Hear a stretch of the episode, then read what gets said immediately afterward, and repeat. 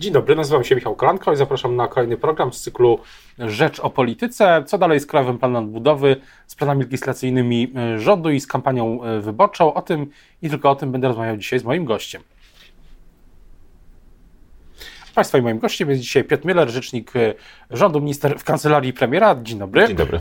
Czyli może od Krajowego Planu Odbudowy. Ma Pan żal do, do pana do prezydenta Andrzeja Dudy o, swoją do, o jego decyzję o wysłaniu ustawy o Sądzie Najwyższym do, do Trybunału Konstytucyjnego? Panie redaktorze, polityka to nie jest kwestia żalu, braku żalu, tylko kwestii podzielenia kompetencji pomiędzy organy państwowe i odnajdywania się w rzeczywistości. Rzeczywistość jest taka, że pan prezydent skierował wniosek do Trybunału Konstytucyjnego, nie podpisał ustawy i wokół tej rzeczywistości trzeba się obracać. Już nie ma co się patrzeć wstecz. Ale jednak ja jednak spojrzę wstecz na deklarację, że będą rozmowy z prezydentem po odrzuceniu przez Sejm poprawki, poprawek Senatu. No, chyba, chyba nie były zbyt owocne, skoro prezydent od razu w piątek powiedział, co ma zamiar zrobić. Pan prezydent zgłaszał, zgłaszał te zastrzeżenia jakiś czas temu. Mam nadzieję, że Trybunał Konstytucyjny je stosunkowo szybko rozstrzygnie. Ważne, żeby było wiadomo, w jakim stanie legislacyjnym jesteśmy, prawda? To już oczywiście my byśmy, my mamy opinie prawne, które pokazują, że, e, że ta ustawa jest zgodna z Konstytucją, ale Trybunał to rozstrzyga. E, ważne, żeby to się odbyło możliwie szybko, ale oczywiście też ter, tutaj Trybunał nie ma terminów zawitych, w związku z tym po prostu jedyne, co możemy w tym konkretnym aspekcie zrobić, robić, to po prostu czekać. Jeśli, jeśli nie będzie podejmował decyzji, to powiedział, powie Pan za miesiąc, za dwa miesiące w takich spotkań wyborczych, na przykład w Pana okręgu wyborczym w Słupsku, że E, to prezydent jest hamulcowym KPO? Nie, nie użyję takiego określenia. Hamulcowym KPO w pierwszej kolejności przede wszystkim i wyłącznie jest Komisja Europejska. No, panie redaktorze, pamiętajmy o tym, że ten spór dotyczący, e, dotyczący e, KPO jest prowadzony z Komisją Europejską. To Komisja Europejska ma możliwości różnego rodzaju ruchu w tym zakresie. Gdyby była bardziej otwarta na pewne argumenty, to już tego problemu by nie było, ale nie była, dlatego szukaliśmy kompromisu. Ten kompromis wypracowaliśmy i go przedstawiliśmy. Dla, dla rządu dalej liczą się e, dalej liczy się to, żeby realizować kolejne kamienie milowe, na przykład ustawa wiatrakowa, mimo tego, że ten super kamień milowy jeśli chodzi o praworządność, jest w, w TK. Tak Ustawa już została przyjęta, to jest jedna rzecz, a przede wszystkim my nie realizujemy kamieni milowych dla samych kamieni milowych, tylko to są projekty, reformy, które usprawniają polskie państwo i akurat odnawialne źródła energii i ich udział w ogólnym miksie energetycznym w naszej strategii miał się zwiększać, a um, możliwość pewna, pewnej liberalizacji, bo to jest żadna całkowita liberalizacja um, tworzenia farm wiatrowych służy temu, aby zwiększyć e, również e, udział e, odnawialnych źródeł energii w, w miksie energetycznym Polski pytanie jest, y, co, co jeszcze do, do wyborów w planie legislacyjnym rządu? Co widzi Pan jako priorytet poza tymi sprawami, o których rozmawialiśmy wcześniej? Mamy kilka projektów. One są częściowo bieżące, częściowo dalej idące, natomiast pamiętajmy o tym, że to jest końcówka kadencji. Główne reformy się robi w początku kadencji. W naszym przypadku akurat mieliśmy sytuację nieco odmienną, bo, jest, bo był COVID, wybuchła wojna, więc było wyzwań dużo bieżących. Natomiast e, przed nami chociażby kwestie związane, wczoraj przyjęte e, kwestie z dopłatami e, dla rolników w związku z sytuacją geopolityczną, czy kwestie funduszu kompensacyjnego dla rolników, tego typu działania działania, e, a ścieżka legislacyjna de facto już e, kończy się. My nie będziemy jakoś wiele projektów zgłaszać już w tej kadencji, bo de facto nie, zdążymy, nie zdążylibyśmy ich wdrożyć. A, kodek, a Komisja do, Weryfikacyjna do spraw e, badania Rosji, wpływów Rosji na energetykę na powstanie w tej kadencji? Trudno mi powiedzieć. Na ten moment nie ma takiej decyzji, żeby ten projekt forsować na następnym posiedzeniu Sejmu. Mm, też, tak jak mówię, gdyby on był 2-3 miesiące temu przyjęty, też byłoby więcej czasu, żeby do pewnych wniosków ta komisja mogła dojść, ale no, tak myślę, że ostatnie, następne posiedzenie Sejmu będzie tutaj takie decydujące czasowo, e, no bo później faktycznie mogłoby być trudno zakończyć pracę tej komisji. Czyli albo w marcu komisja zostanie, ustawa zostanie przyjęta przez Sejm, albo komisja de facto Myślę, myślę, że jest to rzeczywisty dylemat, który faktycznie w marcu będzie rozstrzygany. A dylemat, myśli pan, że pan prezydent Andrzej Duda będzie miał dylemat w sprawie kodeksu wyborczego, bo to jest projekt, który Sejm już y, przyjął trafił do Senatu. Liczy pan na podpis prezydenta? Liczę na to przede wszystkim, że w żaden sposób Senat y, tego kodeksu nie wywróci do góry nogami, aczkolwiek Sejm jest, ma większość, więc y, może odrzucić te poprawki, ale nie wydaje mi się, żeby pan prezydent e, miał tu jakieś wątpliwości. Nie słyszałem też, żeby zgłaszał takie, nie wiem, czy pan redaktor gdzieś słyszał takie wypowiedzi pana prezydenta, nie widziałem takich wypowiedzi. One zwiększają frekwencję wyborczą, to jest dobra informacja. Ale prezydent ma tendencję ostatnio do zaskakiwania. Nie, no ale momencik, no, co do ustawy o KPO, o, o Sądzie Najwyższym, przepraszam, to pan prezydent wcześniej zgłaszał zgłaszał te zastrzeżenia publicznie, w związku z tym no, mogliśmy spodziewać się, że, do, tego typu, że ten typu scenariusz, który się zrealizował, jest możliwy. Co do przyszłości, to jeszcze to w, w mediach i nie tylko oczywiście w Sejmie wybrzmiewał przez ostatnie tygodnie też temat kolei, czyli zmian podwyżki biletów na kolej po interwencji premiera, jak rozumiem, ta zmiana została cofnięta? Czy premier musiał wzywać ministra Adamczyka na dywanik? To była nieprzyjemna nie, rozmowa? Nie, to tutaj była wspólna praca i zarówno minister Adamczyk, jak, jak i premier Sasin wiedzieli o tym doskonale, że to jest ważny temat. To była wspólna praca. Rozmawialiśmy z zarządem PKP, z ministrem finansów też, bo to dodatkowe środki też oznacza dla PKP, ale pewne też oszczędności w, w ramach samej spółki. A przecież samo PKP otrzymuje z budżetu państwa grubo ponad 1,5 miliarda złotych y, dopłat do swojej działalności. Dlatego też dzięki nowym dopłatom, częściowym ograniczeniom wydatków PKP było możliwe do, będzie możliwe powrócenie 1 marca do cen z zeszłego roku. Przyznał pan, że był pan zaskoczony tym, tym tematem, że się pojawił. Takie przynajmniej jest moje wrażenie, że w sensie, rząd był... W sensie takim, że ta decyzja e, była podjęta przez spółkę i jakby na najwyższym poziomie rządowym nie była ona dyskutowana. Tak, to jest prawda, natomiast dlatego podjęliśmy interwencję w tym zakresie. A co do kolejnych interwencji, to pytanie, czy rząd się przychyli do pomysłu e, partii Razem, żeby obniżyć ceny żeby obniżyć VAT na, e, na bilety z 8% do 0%. Panie redaktorze, my wracamy do cen z zeszłego roku pomimo no, dosyć wysokiej inflacji, co by przyznać. W związku z tym to pokazuje, że jednak już interwencja się zadziała, czyli krótko mówiąc państwo poprzez dopłaty do tych, e, do tych działań skierowało taką pomoc. E, można działać na dwóch poziomach, albo obniżać podatki, albo na przykład w ramach już pobranych podatków kierować pomoc do określonych sfer. I to zrobiliśmy właśnie w ramach tych dopłat do kolei. Bo przypomnę, państwo zwiększy dopłaty do kolei w związku z tą obniżką cen. Więc to, ten postulat się zrealizował moim zdaniem właśnie w kontekście, o którym... No ale gdyby VAT był niższy na bilety, to jeszcze więcej osób po prostu jeździłoby koleją, jeszcze więcej osób mogłoby wybrać zamiast kolei, y, zamiast samochodu kolej, to, co redaktor, miałoby wpływ na środowisko, na wiele innych spraw. Panie redaktorze, w Polsce w ogóle dużo osób z kolei na szczęście korzysta. E, my w ogóle sprzyjęliśmy program rozbudowy kolei. Cały CPK to jest w ogóle jeden wielki program budowy kolei, nie tylko portu komunikacyjnego przecież. To jest jedna rzecz. A druga sprawa, że no, można to robić zawsze na dwóch płaszczyznach. Albo obniżki podatków, albo wypłat y, pewnego rodzaju rekompensat. Wy, wybraliśmy tę drugą opcję.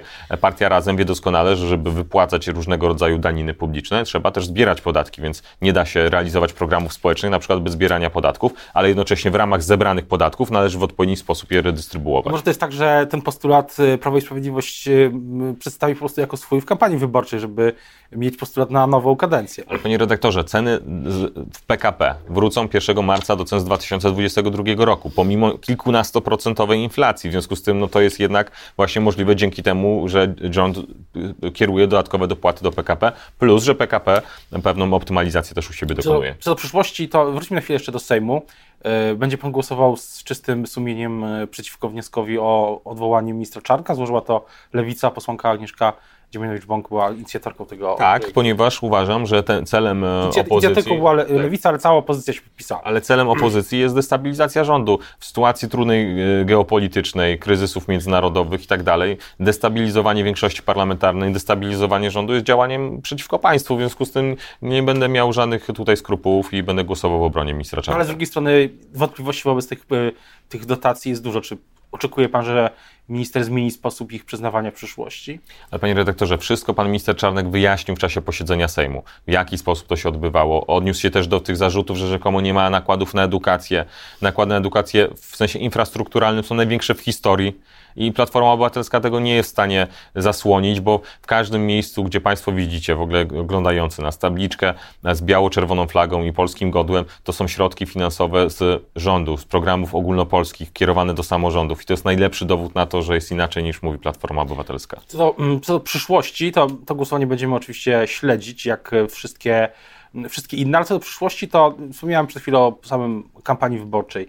Ten czas kampanii to jest czas nowych też y, obietnic i pytanie, czy na przykład, czy wśród tych obietnic będzie waloryzacja 500+. Poseł Marek Suski z, niedawno mówił, że można się nad tym zastanowić, żeby zwiększyć kwotę po prostu zamiast... Nie ma takiej decyzji. Nie ma takiej decyzji i w rządzie aktualnie nie ma prac w tym zakresie, e, nawet analitycznych, to już mówię wprost. Oczywiście to jest dosyć łatwe, bo przeskalować, e, przewaloryzować świadczenia, to wiadomo, jakie efekty e, finansowe rodzi tak, taka, taki ruch, natomiast nie ma takiej decyzji. To wszystko zależy od sytuacji makroekonomicznej. My przez ostatnie 7 lat zrobiliśmy bardzo wiele, żeby finanse publiczne poprawić.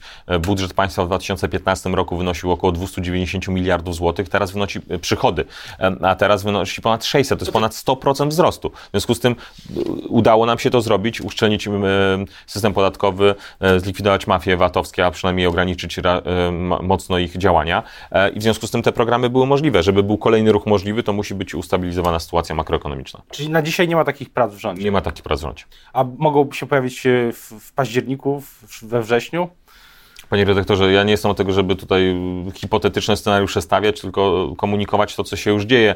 Każda taka komunikacja też powoduje określoną e, reakcję rynków finansowych, bo one wiedzą, ile kosztuje e, każdy tego, tego typu ruch, e, jeżeli chodzi o programy społeczne. A wakacje kredytowe mogą być wznowione? Na ten rok są realizowane. Niech Pan tylko zwróci uwagę, że po raz pierwszy w ogóle w historii Polski jest tego typu program. W zeszłym roku cztery raty kredytu, w tym roku cztery raty kredytu. Na przyszły rok nie ma decyzji co do takich działań. Co, co jeszcze, wracając do, tych, wracając do tych priorytetów, mówi Pan, że kończy się, kończy się kadencja.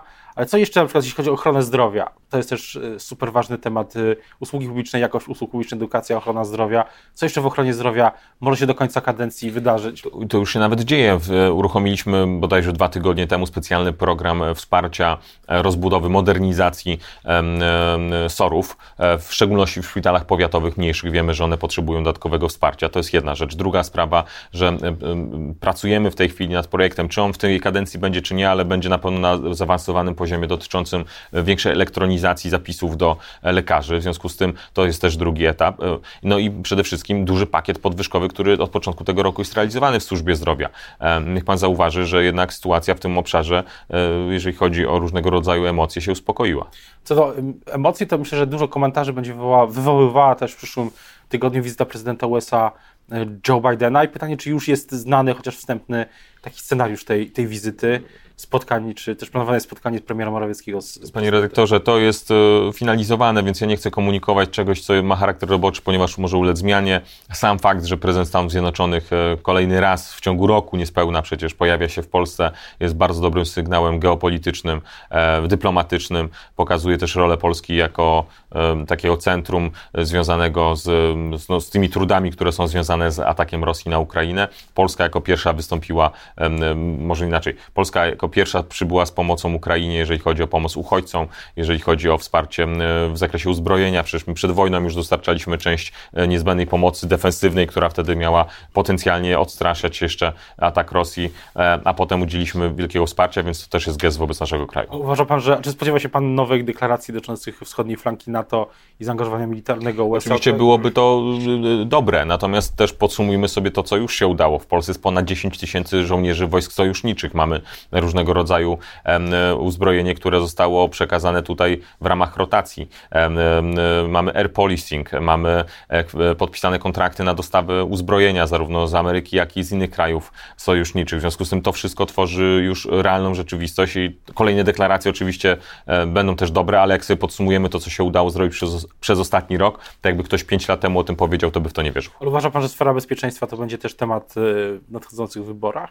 Myślę, że tak, ponieważ Polacy też coraz bardziej chyba wiedzą o tym, że to ryzyko jest duże i że e, powinni oczekiwać od władz państwowych, aby je ograniczać do minimum. A błędna polityka Platformy Obywatelskiej tylko pogłębiała te ryzyka. Zarówno reset z Rosją, zarówno odmowa budowy gazociągu Baltic Pipe, e, przymykanie oczu na budowę Nord Stream 2, e, przymykanie oczu na politykę gazową Niemiec. To wszystko dało efekty. Niedawno w Siedlcach słyszałem Donalda Tuska, relacjonowałem wizytę przewodniczącego Platformy w Siedlcach, mówił, że na przykład jako szef Rady Europejskiej był najbardziej proeuropejski europejskim, proukraińskim szefem Rady Europejskiej w ogóle, no i z drugiej strony, że przekonywał zawsze Angelę Merkel do tego, że Nord Stream 2 to jest zły pomysł. Ale pan, Europę tak najbardziej, panie redaktorze, tylko no, popatrzmy na fakty w takim razie. W jaki sposób te, ta e, e, racjonalna polityka się realizowała? Gdy wybuchła e, wojna w Gruzji, gdy Rosja zaatakowała Gruzję, w jaki sposób wtedy się zachował Donald Tusk? A jak zachował się wtedy świętej pamięci prezydent Lech Kaczyński? Porównajmy sobie te dwie postawy. Dalej.